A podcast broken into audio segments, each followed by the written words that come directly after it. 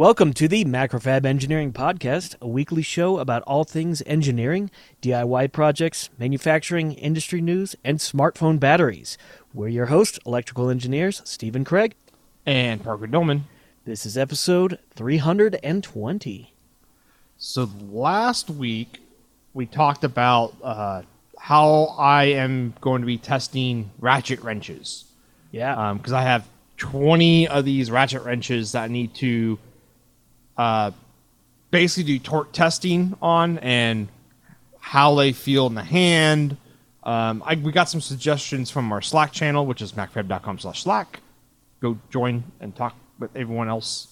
Um, one was like, put like how much can a human put into it before it like hurts your hand, which is kind of a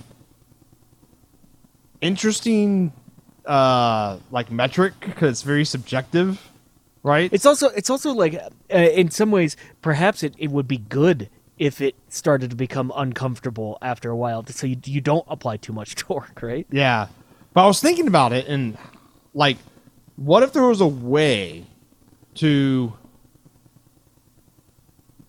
like this is get this is we're gonna we're gonna scope creep this this episode maybe I love it.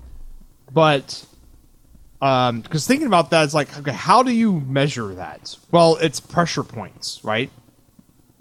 So how do you Yeah. measure so we'd have to have figure out a way to measure the force over an area and then mm. apply It- it- that area to the wrench mm-hmm. and then mm-hmm. apply the same amount basically downward force and see which one which wrenches have the highest spikes on the map basically i'm thinking like a 3d map of like pressure Yeah, like like almost And, like, almost if there was like a mesh of pressure sensors that Yeah. you could you know apply to it. And and you know we were talking last week about something that is perhaps a positive on these wrenches is is um, how thin they are, so you can get into tighter areas. Mm-hmm. But that might also be negatively affect how comfortable they are. Exactly. Um. So that's one thing to think about is like, is there a way to do that? Because I know like you can get, um, you can go to like shoe insert stores and like they have you like stand on like this like plate and they like measure your feet with pressure like pressure sensors and they show like a map of like where the pressure points of your feet are. Um, so we need something like that, but for like your hand. Man, okay, so I, I'm I'm just thinking out loud. This is probably a dumb idea, but but something that's going through my mind right now is if there was a material like like a foam or something like that that is uh, that has a known like compression rate, but it, it permanently deforms. If you could have one of those for each wrench, and you press down on that, and then you have the the the deformation uh, like negative, you can see how how much force is applied in what areas based off of that foam. I don't know, like I, it's it's sort of the opposite of what you were just saying with like Yeah, stepping no. on the little Dr. Scholl's pad. Yeah. Yeah, I guess you can get the foam and then apply the same force to each wrench. And then the I guess deeper it would go would be more pressure, maybe? Yeah, I don't know that, but that that doesn't necessarily. Hmm. Uh, it's almost more like how sharp transitions are in the foam. Ah, I don't. I don't know. So I- Craft Lab in our Twitch chat, because we were live streaming this, twitch.tv slash macrofab, um, says variable resistive pads out of conductive fabric. Is that something I can just like buy though? I don't want to. I'm trying to reduce like how much, uh because I know I need to make like a custom fixture to hold all the testing stuff, but like, um, I think man like making a sensor to do this is probably not the right way to do it for Well, like- repeatability reasons. Could you? Could uh, is there a way that you could map or sense where the majority of the force is actually being applied, and then show how sharp that is? Like if you're applying a, uh, the the the total amount of force over a larger area, I think that would equate to more comfort. Whereas if there was like a sharp point in the in the wrench somewhere where most of the force goes, that's probably the least comfortable. How do Yeah. you sense that? What would be the best way of doing that? I'm not sure. I don't know. It's something I thought about just like on the podcast, so I don't really know. um, because I know you can get like pads, pressure sensor pads, but you only get like one, One reading, reading. from it. Right. Yeah, that And doesn't we tell you. like, that a just whole tells you grid. force. Yeah. Ah, pressure sensor, uh, pressure map sensors. Apparently, it might be the term. They do look like they exist. They're not terribly expensive. Well, the, uh, uh, what kind of forces would you have to apply to them? Are they even in the range of what? Yeah, I don't know. at, you know? This one's just got like uh it's called it's by sensingtex.com. Um and what are they called? Pre- uh, pressure map sensor? yeah, pressure mat sensors. Oh, mat, not map. Yeah, mat. Huh. Also, how? Oh, they're actually fairly large. Yeah, the ones that you stand on are. Hmm. Which would be awesome to basically just be able to. I wonder if that's if this is the right way to go for it, or something more. Um. Oh, let's see what that one is.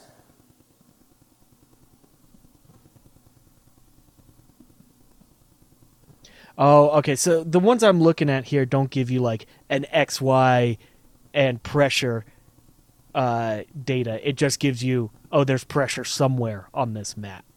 Yeah, it's still yeah. single reading, and that's not what you're looking for. Ah. you want to know the location and uh, amplitude. amplitude. Yep. I need the vectors. exactly. Yeah, yeah, yeah, It's almost like X, Y, Z, where Z is pressure, right? Yes. No, that's exactly what it is. Yeah. Um, yeah, I don't know what would be the best way to do that. Hey, can we I pause do like for the just foam one idea. second? The foam. i- The thing is, it just be would be like taking a 3D scan of it, though. I'm hearing a lot of background noise. I don't know if that's me? on my side or your side. It might be on your side. No, I'm sorry, not a lot of background noise, but I'm hearing it.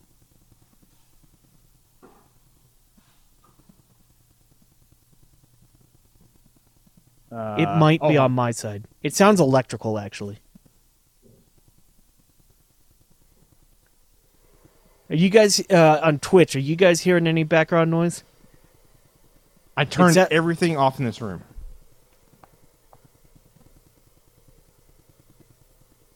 I think it's on my side. So okay, no worries. Uh, we can. Okay. Uh, a hiss is, is is fine. Mine mine it has like a, a period to it. It's like da da da da da da da da da. But it's like it's low down. But somebody might get annoyed by it. Hmm. I think it. I think the these headphones are going garbage. Does it sound like a oscillating fan? Like a clicking noise. Uh, it sounds more like like a beating noise than a clicking sound. Okay, hold on. Let's try one more thing.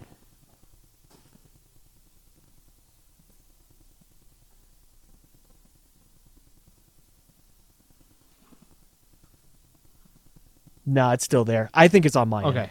Okay. That was my ceiling fan I turned off. So there's No, I think I think this is good. If, if if if people on Twitch aren't hearing it, then we're fine. okay. Yeah. Okay, sorry about that. Um. Yeah, I don't know.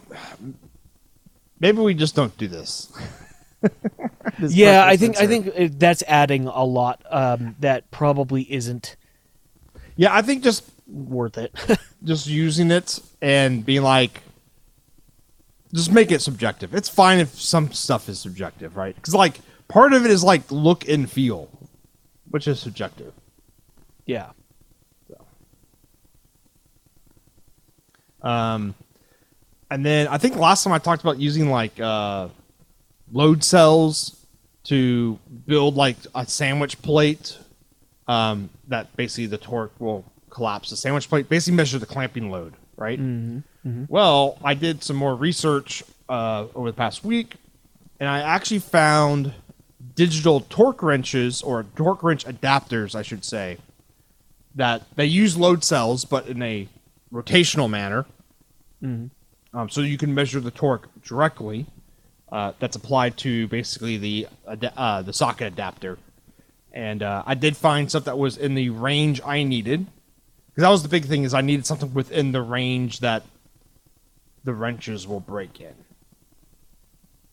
Yeah. Um, so I got those on order.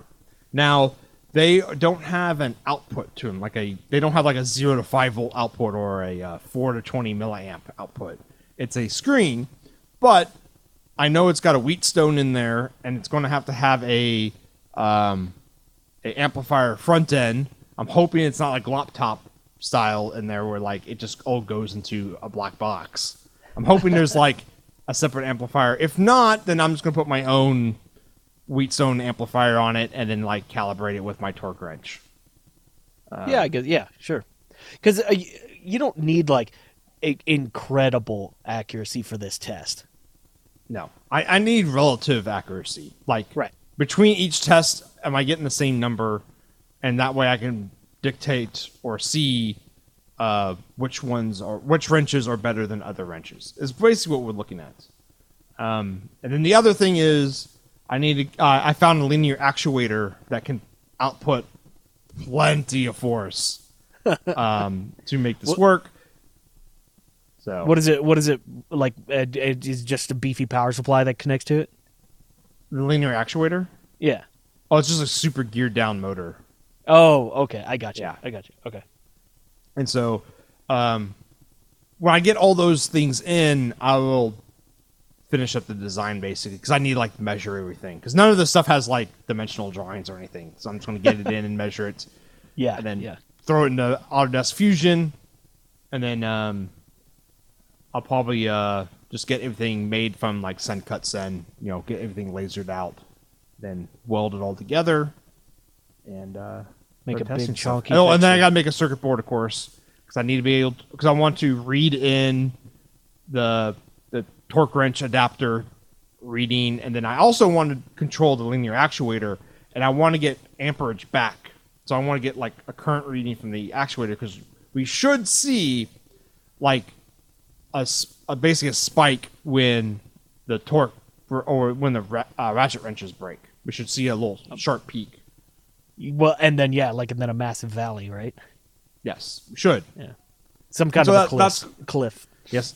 Yeah, so that would be a nice way to like line up the the the data basically. Is like see where peak torque at failure actually was. Is we will see basically a drop off in the amperage that goes to the linear actuator. Um so yeah, maybe in a couple weeks I'll have the design done. And then we can talk Oh, about do you the have the parts on order? Yeah, the parts are on order. Awesome. Um, so in a couple weeks, we'll have I'll have the parts in. I'll do the design. We can talk about the design then, and then probably another couple weeks after that to build it. Um, and you already have all the wrenches too, right? I already have all the wrenches. I already did that. I did. That's the easy part. was buying wrenches. Yeah. and are um, I can't remember. You're videoing all this, right? I'm going to video it all, and uh, it's going to be up on my blog. Nice. I'm really looking forward to it. This is uh, I, I I've- I've watched a handful of um, YouTube videos that are similar in nature to this, and it's uh, these kind of tests are really fun, where they're like scientific, but they're not like surgical lab grade. They're garage science, and that's really Yes.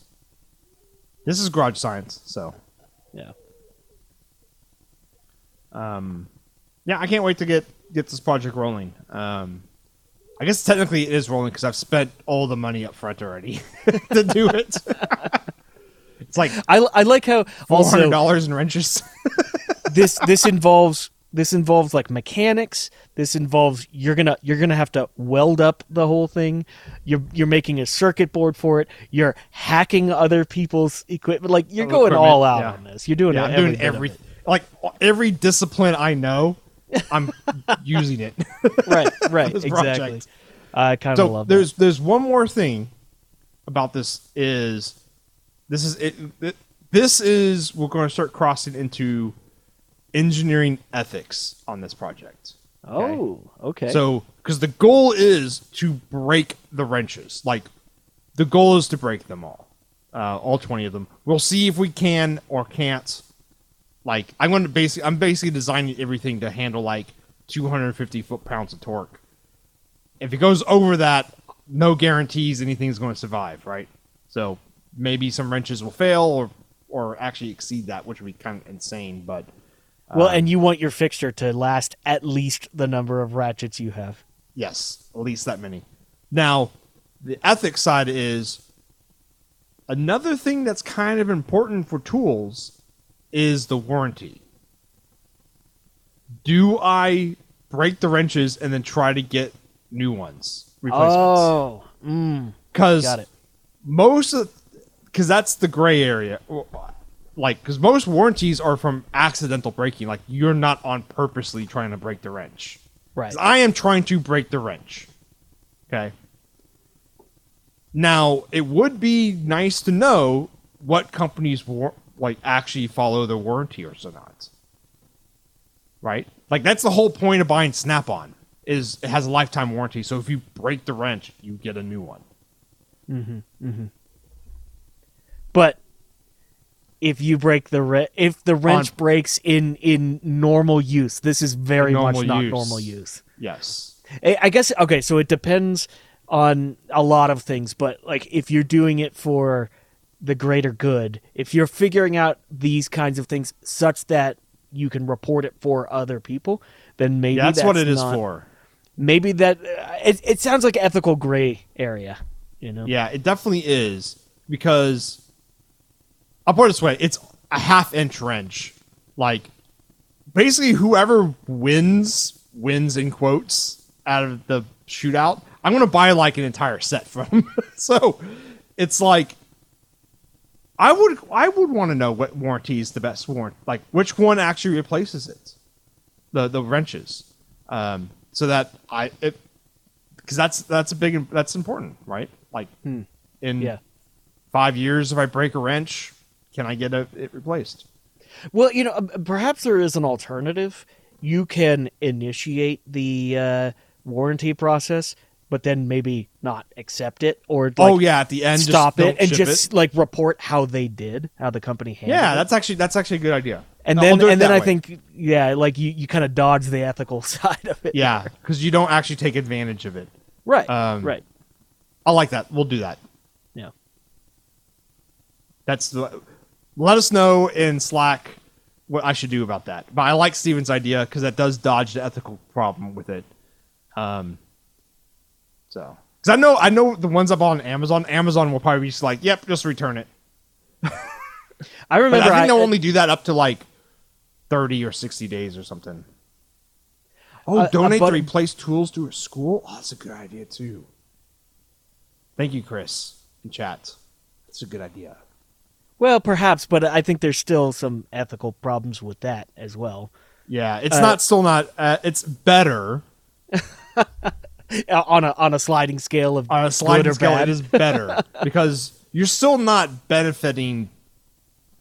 Uh, You're taking Well, advantage of the company. Uh, Take it, and- you are taking I- advantage of the company, though. So even even if taking advantage results in something that is arguably good, I you like that taking bad and turning it into something good still means that the bad thing happened. yeah, yeah.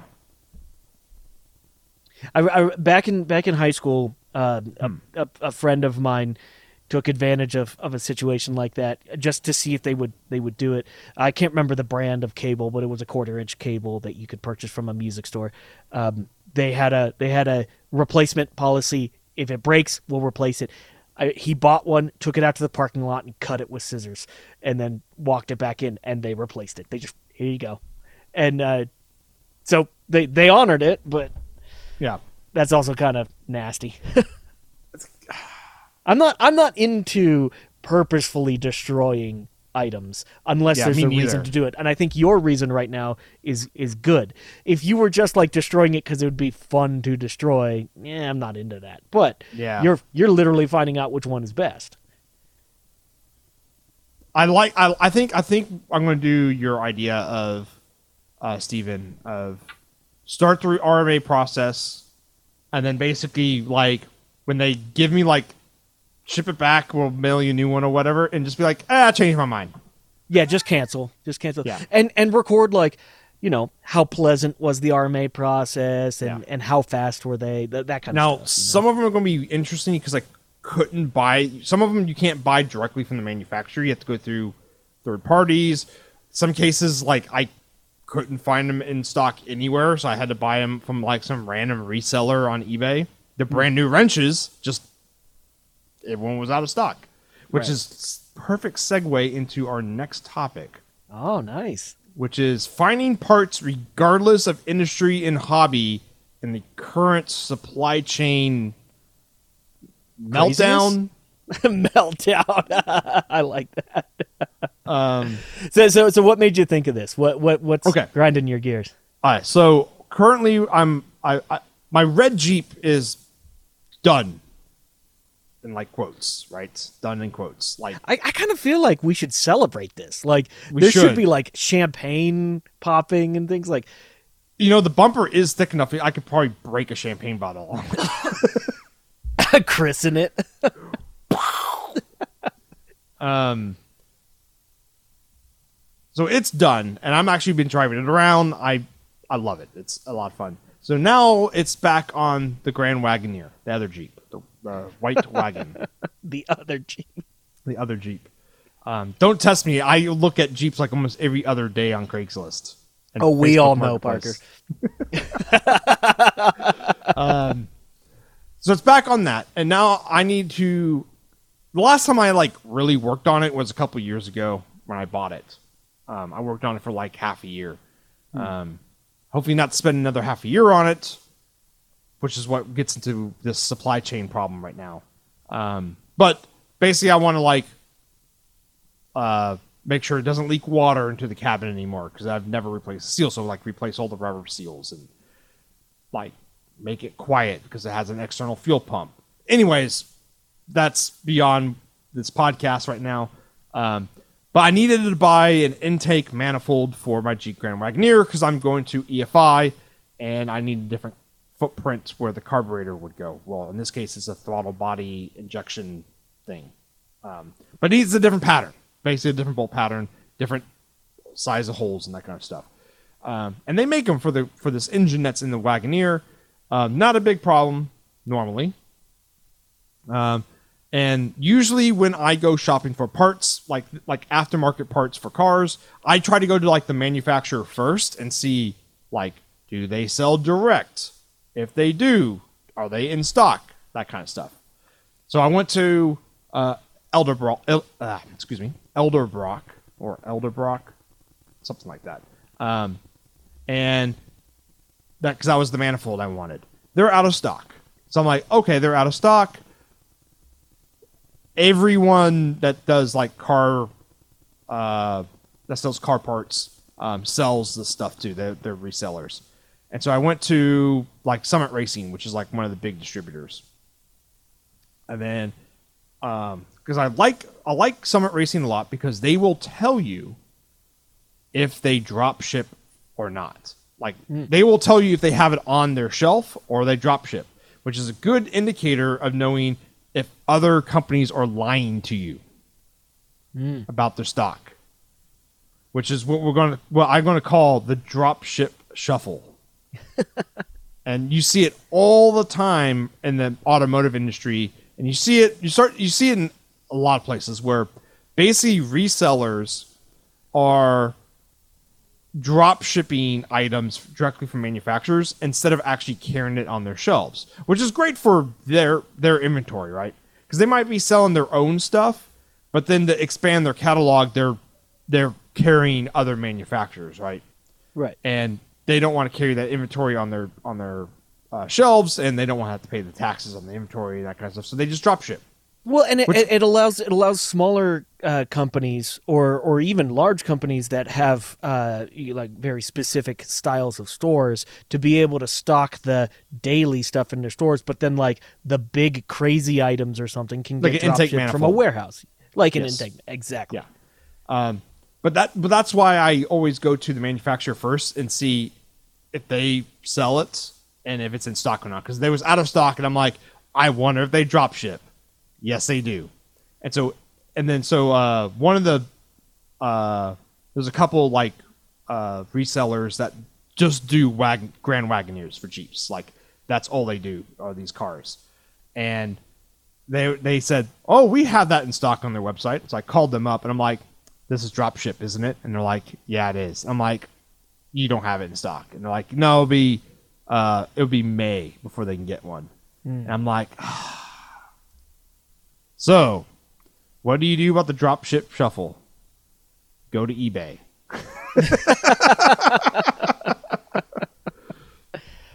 Uh, And e- so- well, isn't isn't eBay just drop ship singular items from individuals?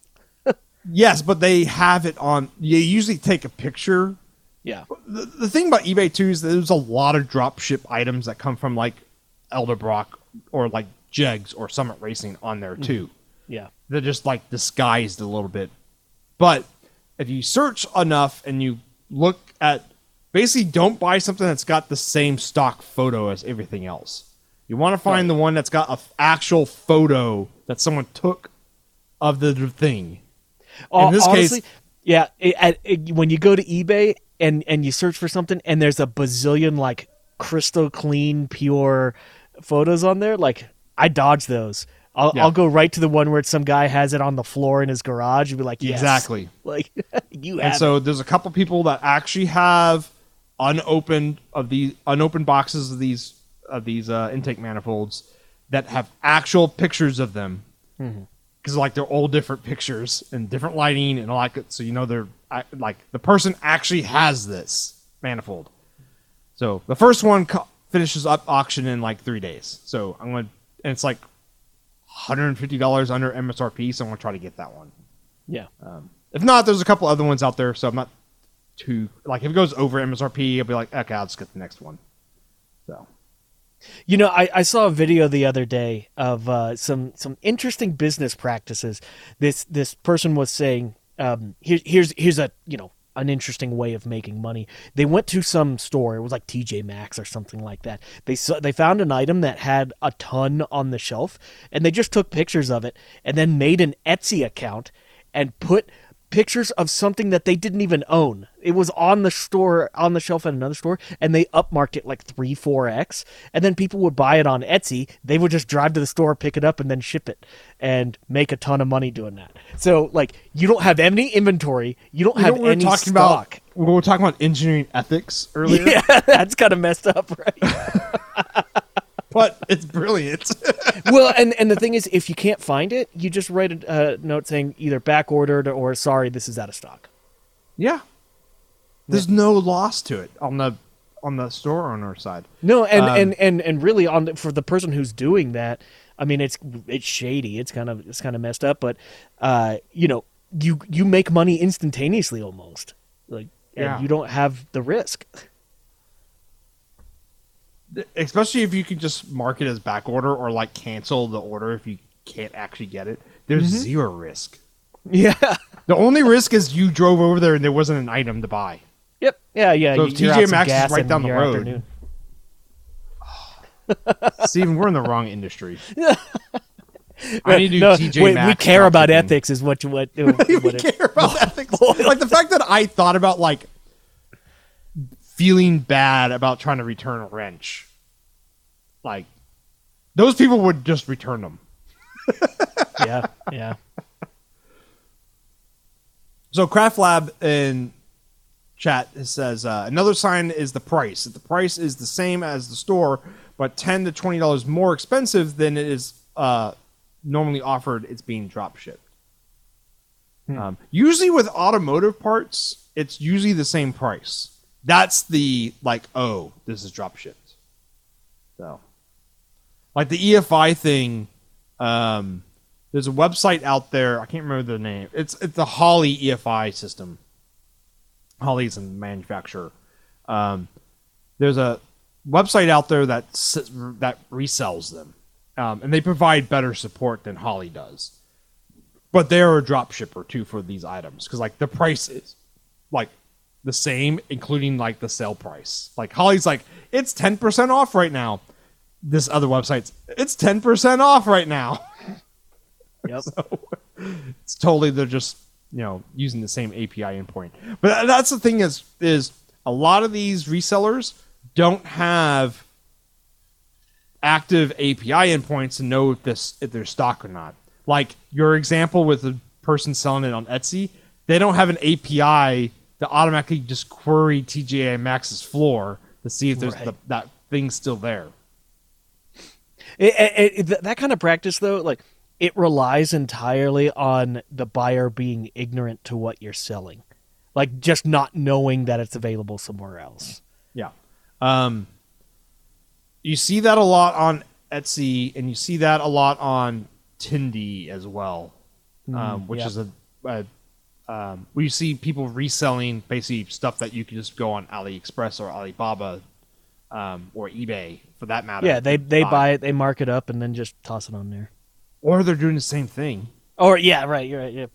Just Um, purchase it and have it drop shipped to you. Yeah, which is one thing I will say about um, Adafruit is they do. I'm not ever going to say the same thing because they don't. Because they actually carry whatever they're they're buying. Because like you can go and go to AliExpress and Alibaba and buy like the same stuff, not all the time, but same kind of items on on uh, Adafruit. But the thing about Adafruit is they have all the documentation and they write all this code to make this stuff work, and that's worth supporting in that case. Um, whereas if you, I'm let's say like a LED matrix grid, right? Um, you can go to AliExpress and buy the same one, but Adafruit's done all this legwork to make it so that just works with your Arduino. So Yeah, they wrote Um, all the libraries and have wrote all the available. libraries. They wrote all the documentation to show you how it works, that kind of stuff. So it's worth, um, it's worth supporting work. Yeah, the original creator, even if it's open source, you know. Yeah. I know some people that want to save a buck, and that's fine. It's just think about the engineering ethics behind it.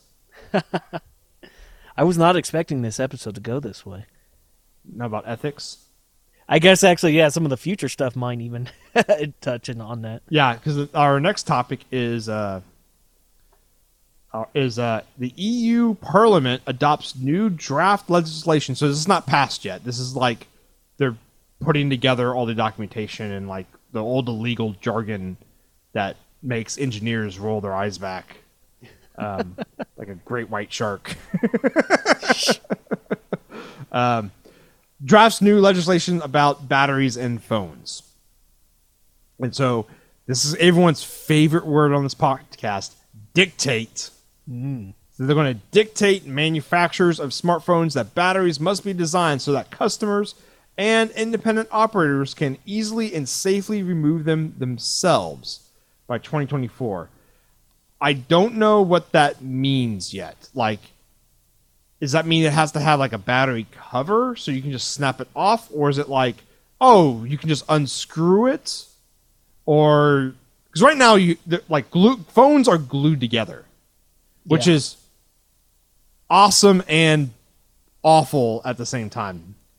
It's awesome because phones are now waterproof. Remember when phones weren't and like Mm-hmm. you'd get a little bit of water on them and they would just stop working because like the water would go into the keys Yeah, and they would stop yeah. working. They're waterproof because they're glued together. Right. Yeah, they're permanent. Yeah. Um, awful thing is you have to heat that glue up to separate it and then replace the glue when you put it all back together.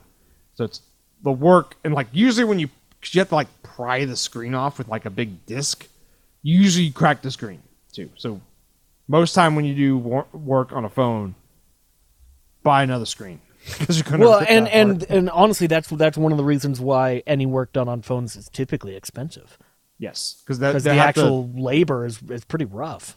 Hmm. Um, so I don't know what the documentation doesn't really say much more than what we just said about it, because it's a draft so far, and they probably haven't released the draft or anything like that. This is just like a article about it, I guess. Well, and and the article from the European Parliament um, news was was that they, they, they have some bullet points on there, and one of them is being more ambitious uh, in terms of waste management. And so I think that this is a bit more about uh, instead of just throwing your phone away, maybe you treat the battery separately. Is Yeah, one yeah. of the things. At the same time, uh, as as batteries um, start to degrade over the lifespan of the phone, uh, instead of treating that as in oh the phone needs to be replaced, maybe the idea is you replace the battery You and that it. gives you much more life of, uh, over something that works just fine. Yeah, I mean, I still run a Pixel 2, and um, I actually had it. Funny enough, I had it serviced basically, as uh, I had a uh, a shop take it apart and put a new battery in it and put a new USB connector in it. Yeah. And I'm like, it's like a freaking brand new phone now. It's like, Yep. there's, I can probably get. Basically, I saw the Pixel Six with like the band on the back, and I'm like, hell no, I don't want that. and so I just, for 150 bucks, I got my phone serviced, and it's like a brand new phone. Besides the fact that it's, you know, a Pixel Two. Uh, oh yes, uh, Craft Lab from chat again is uh, correct on this. Is a lot of times the the batteries are glued in, so even if you get it apart successfully, that gel cell lithium battery is a little difficult to get out without it bending and then breaking the packaging for it. Yeah. So, um, so yeah, it's going to be interesting what this what happens here, because like honestly, I don't think we need like battery life is so well thought out on phones now. Like you can easily go a day and a half usually on a phone charge. Um, so you don't need it, like back in the day, your cell phone might get like six to seven hours, and so having a battery you can just swap in and out was really convenient when you were traveling and that kind of stuff. Um, but if it was, because I'm thinking of like, how do you keep the waterproof aspects? Yeah, it's gonna be need a seal. Yeah, You you, you need a seal. You need a gasketed phone. Yeah, you need a gasket, and so that adds thickness and bulk for a gasket. And so, but I'm thinking like if it was just a screw down panel, you could probably make that smaller. So if like the back panel was just screwed together on the Right. back, would probably make that smaller. You still need a little more thickness for the gasket, of course, but it's not as bad as um, like a hatch. Because then you need like all the the you need all the plastic pieces to what, what what's that called when the pl- when you, you you have a plastic hinge that's designed to move? Like it, Oh, it a- deforms. uh, what do they call it, like live hinge or something like that? yeah live hinge. Some, yeah something like that. Yeah. But that's usually on like really cheap stuff, not on like your thousand dollar smartphone. that's true Yeah. that is true um, Yeah, and, well, so also this this this legislation is is they're trying to uh, put this into effect in 2024. That's pretty soon. So the the like I I noticed some um some comments. I think it was on Reddit about this, uh, with people saying, okay, so now does the world and and I'm not trying to be myopic here, but the world meaning U.S. and, and Europe here. Does it is there two separate phones that are made? One that is replaceable battery that goes to the European market, and one for virtually everyone else. No, like uh, like no one's going to go through the design work to do both of those. So what it means is the Europeans would or the European Union would uh, dictate what we all get in that situation, and then do do phone companies start to take advantage of that situation. And now like you buy the phone and the battery separately and then you get options on the battery and you get like you you get like your starter battery and it's garbage and then they upcharge you for better batteries. Like maybe right? Maybe. like talk about I- engineering I don't see ethics. that that seems um like too much waste basically. Because the only way to get more charge is to make a bigger battery. So or just to make a worse battery in the same form factor I guess, but that seems like that seems like it would take more money to do it that way than if they just made one battery. No, uh, yeah, agreed. I'm just saying, like, if you're a slimy sales guy and you can get more money out of somebody by making a worse battery and then even more money by making like an adequate battery and then charging extra for that, then mm. you never know. That's they might bowl something like that off. Maybe I, because we know that um, basically EU did the whole like standardized connectors for phones, Right. um, which was interesting because they just said you have to standardize on a connector. They didn't say what it was, or did they say it was USB? No, I think they were saying USB C. well, it was micro at first. Was it? I, I swear it was USB C. Yeah. Basically, it was it, it was basically clubbing Apple into using USB C. But they still haven't used it. They use Lightning still. I don't know if it's gone into effect yet. I don't remember what the year it was supposed to happen yet. Oh, I'm talking about older legislation. Like there was I thought one. we talked about that like a year ago, something like that. yeah, there's something about there was a USB micro one. Oh, how long ago was that? That was Yeah, yeah. Uh, September of 2021. So that was actually not that long ago. Uh, the EU Yes, there's rules that to one, force USB C on all phones. yes. There's that one, But- but, but there was one before that, before you're that that basically said. I think it was just the EU said, um, phone manufacturers standardize on one or else is basically what it said. Oh, I think yeah, that's and what then- it and- was. And then they didn't, so they're like, "Well, here you go." No, they they did. except they did. They all standardized on mini first, and then it was micro, and then they went to Type C, and the only one that didn't do it was Apple. So they wrote. I think the whole idea was they wrote this that last September one to basically say you got to use this now or else. Well, wait, think- wait. Correct me if I'm uh, wrong here, but I don't think Apple ever used mini or micro. Did they? No, because the the thing the how it was if I recall, this is just me remembering from like Sure. seven years ago or eight years ago at this point. Is it, the, it was written like y'all need to standardize or else. Oh, not, they're just you saying need you to use this. Got it. And so Apple's like, well, Lightning is a standard. We'll just use that. I like that. Yeah, this is this works, right? Everyone likes this. Yeah, everyone likes that. Even though like the cables break like crazy. Um, That's funny. So yeah, I don't know. This it's one of these. I don't like. We we've had this talk before with, uh, right to repair that kind of stuff, and uh, Right. Steven and I are not really big fans of dictating what manufacturers should do. Forcing. I don't. Like Actually, I don't want to say manufacturers. This is ma- dictating designers of smartphones. Yeah. It's not manufacturers of smartphones. Um, but it it's one of those ethic things, I guess. And the outcome is better. It's one of those rare things where the outcome could be better.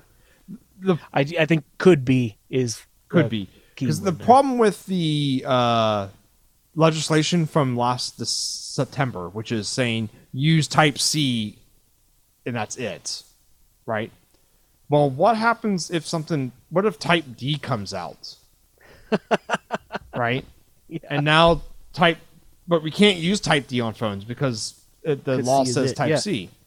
Now, that might be a straw man argument, basically, because they'll just It might with- be. I mean, regu- regulation does tend to stagnate things because it moves Yes. slower than what individuals or designers or, or even large companies can do.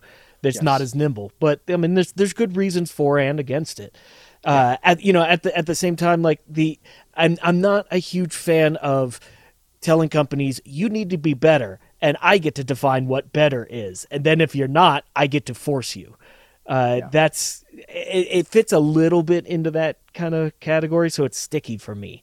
Um, Yeah, and and this is one of the things is I haven't looked, but is there a manufacturer or designer that sells a smartphone with a battery that is easy to replace? And if that is something, but I think they're small. if that answer is yes, I'm thinking like a smartphone, like you know, a screen with a camera on it is what the the designs are, right? Right. Um, if that exists and that is something you care about, why don't you own one? mm-hmm. It could be it doesn't exist because that totally is. Then you can't own Well, one. I think they're niche. I think I think something with those kind of applications are uh, you would have to seek it out, and you would have to care about seeking it out. Yeah. So is this really something like? I agree with making it easier to replace so they last longer. Yes. Okay.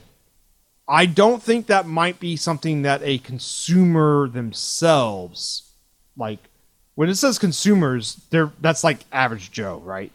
Like yeah, that's like buying a battery off of Amazon and slapping it. You Yeah. know, go doing it yourself.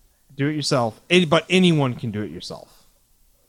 Well, I and, don't but, but you, think but that is you have an example. Like you brought your phone to a, a place and they did that for you. So it's not impossible. It can be done. If it's Correct, something yeah. somebody cares about, they could make it happen, right? Correct. So that that's that's where I'm getting at is okay, it's something that your phone is going to go through once, maybe twice in its lifespan. Okay. For like, because we're talking about now that we're we want longer battery life, or we want to change the battery so our phone lasts longer. You know, more than three years, basically. Um, so, do you actually need a removable panel? Could you just make it so that it gets glued together easier, or comes apart easier, or something like that, or use like a different kind of glue, or you know, this is what I'm thinking. Like, does it have to be consumers to replace it? Can you just take it to a shop and pay 50 bucks to get it replaced instead of 150 or whatever? Yeah, I don't know. Um, yeah, I, I yeah, I see what you're getting at there. Does it Now, have I like to doing be my own- owner themselves? Yeah, I I'd like to do my own stuff, like everything, right? Right. That was something that I actually paid something else, someone else to do because I knew that it required. I basically looked on how to do it myself. I'm like, I don't have those tools, Yeah, but I'm, and I'm only going to be using those tools once in my life for sure yeah. on this case. So I'm going to ha- pay someone who has the tools already. Well, okay, so I think perhaps the, the the situation is this. Maybe they're drafting this legislation with the hope that if we make it as easy as possible for people to replace their own batteries, then e-waste and um, properly disposal uh, disposing of batteries, uh, th- th- like th- that's promoted. Uh, like Well, yeah. yeah in no, other words, like the, the the best situation could happen if you make it such that the individual owner can make that choice. Sure, sure. I'm, I'm just I think that's a like, weak argument, is what I'm saying. Yeah, that's a really weak argument, I would say. Um, Yeah. Because just making it easier so that at the, the end of its lifespan, it can come apart easier to recycle the battery separately. Totally valid, right? But at that point, you don't care if the phone goes back together, so you can just r- destroy it, taking it apart. So it's not a big deal. Um, so a consumer doesn't need to do that, right? That's the recycling plant where you huck your phone at. Um, so I don't know about this. Um, I do agree. I like, like my phone is on a second battery now, and uh, it would have been nice if I was able to do it myself with the tools I have, right? Like a hot air gun and, or maybe a small screwdriver. But then, is that something that every user like has to be able to do? That's that's my question. Does average Joe or average Joe or average Joette can't be sexist, right? um, to replace the battery, like I don't, I don't know about that. That's just interesting to think about. Uh, yeah, I guess I'm just not entirely sure what the end goal is. Like, why is this necessary? Yeah, it's the same thing with the um.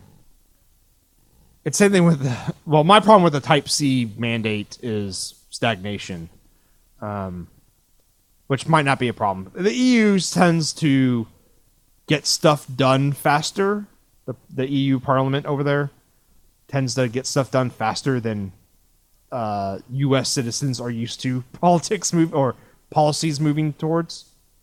Uh, well, and uh, not to get too political with it, but I think it's because they're perhaps a little more uh, eager to do things that have the words mandate and force and require and dictate in them, whereas we're a lot more allergic to those terms on this side of the pond. Could be. That could be true. So Um, uh, you know, uh, getting stuff done. I'm using scare quotes here. Uh, doesn't necessarily mean something is better. Like, yeah, sure, like something. No, it's, it's- I'm saying that's an anti-argument, or not anti-argument. That's a stupid term. Um, it's an argument against stagnation in terms of mandating USB Type C. Because then, oh, they would be like, oh, USB Type D is now out. We'll just make that the new thing. Yeah, you know, and and the thing is, like, if you're worried about like consistent e-waste, and you're worried about, uh, you know, uh, excessive consumerism and things, and you don't have problems with, you know, uh, telling people what to do, then why not penalize people who purchase uh, phones on the very regular? You know, that's probably you'd probably do more good for the environment, preventing someone from getting a new phone every three months, as opposed to somebody, you know, trying to just promote geez, somebody who wants one months. Who wants to replace their battery, right? But like, there's some serious problems with what I'm saying there. So You mean phones can be recharged? I don't have to buy a new phone they're not day. one-time buys. Yeah, I don't know about this. Um, I like the idea of making it easier to replace, um, or easier to remove, so you can easily recycle them, which is good. I just don't know about consumers themselves mandating consumers themselves being able to do it, because then I'm just thinking about the design aspect of like the benefits of the current design. I think people don't realize come from the fact that it is not as serviceable as it is. It's like a a lot of devices, industrial devices, are potted, which are like you can't do anything. oh yeah, about it. hard urethane kind of stuff. yeah, hard urethane uh, stuff. And it's like that's because without that, it would be almost impossible to seal that device correctly. yeah, it, it would has its last less. characteristics because it is potted. Yeah, it would last like it would last less. Its, its lifespan would be lower if it was not potted. Usually significantly. Right. Um, so it's interesting. I think people aren't seeing that side of the story. It's like when we talk about right to repair, we brought up a lot of other things about it and gave people to, you know, gave people stuff to chew about. Um, be interesting to see what people say about this uh, draft legislation now, since we put our thoughts out into the world now. Um, the recycling stuff is important though, because right now it's really hard to recycle phones because you do have to have specialized equipment to pull them apart to get the battery out. So that could be actually one of the things is like making it easier to pop it apart so that you can get the battery out and then separate the electronics out of it and then separate the screen out and all the plastic bits. Yeah, I almost like the idea of being able to opt into a program when you purchase your phone. Maybe you pay some amount when you purchase it uh, that goes towards its recycling when you go to replace it. And so you return it to the exact same place, and there's a program where they take it and they handle it properly. Like a deposit on a can. Yeah, effectively. Ex- yeah, exactly. And uh, and and so then then you know it's not based purely on the con- the the not consumer the uh, the customer at the end having to know what to do other than it's time to replace this. I give it to the people who are the experts in this. Yeah. I could see if they. All right. Got an idea. What Yeah. if you use an adhesive? Because right now they use an adhesive that you have to heat up and melt and it comes apart, but you have to still like pry it apart. Like it's pretty forceful. Um, what if they use a glue? They put springs in it, and so when it, the glue hits that temperature, it just all springs apart. and then all the parts are separate, and you just put them in the right bins for recycling. Oh yeah. I like that. You just throw the phones into like a very special kiln, and they explode, and there's parts just flying. Parts all going everywhere, and you just got to sort out the parts, and then you're done. I Parker, with the ideas we have, I'm I'm amazed that we're not richer than we are. that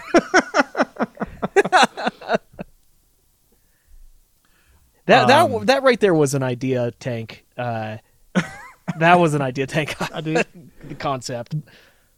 I think that that the problem with that is uh, the springs are also one of those like one time use only things. Oh yeah. Like it's it's it's something in the phone that's only being going to be used once in its lifespan.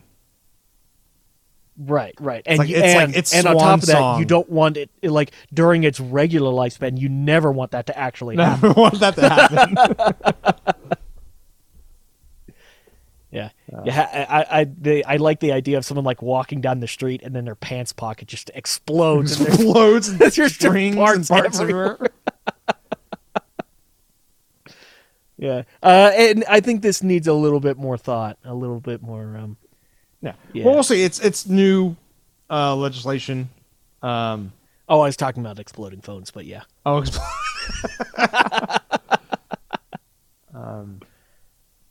yeah. I, I want to see when that finally comes out of their debate cycle, um, and so we can read it and actually see what it's going to be about.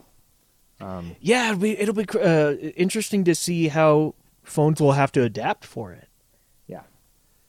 That's that's actually the big thing is like how because people are not going to go away from like how waterproof their phones are. Like that's way too convenient now.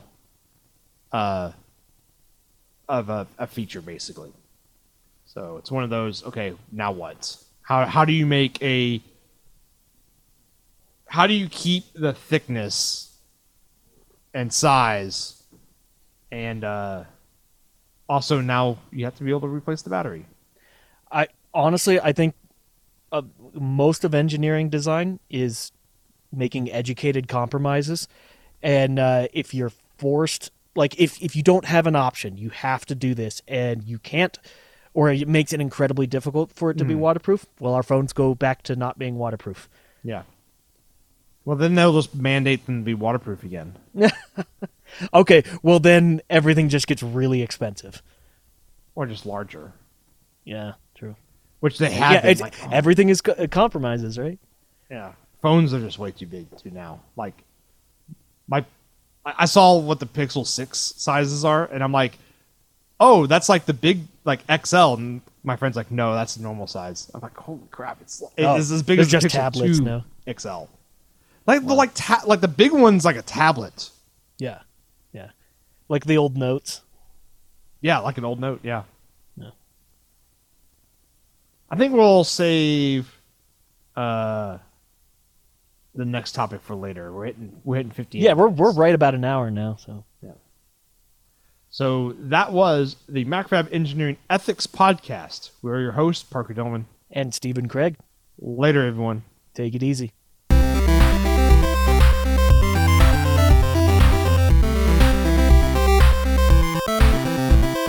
Thank you, yes, you, our listener, for downloading our podcast. If you have a cool idea, project, or topic, or idea of how to make phones better, let Steven and I know. Tweet us at MacroFab, at Longhorn Engineer, or at Analog AnalogENG, or email us at podcast at MacroFab.com. Also, check out our Slack channel.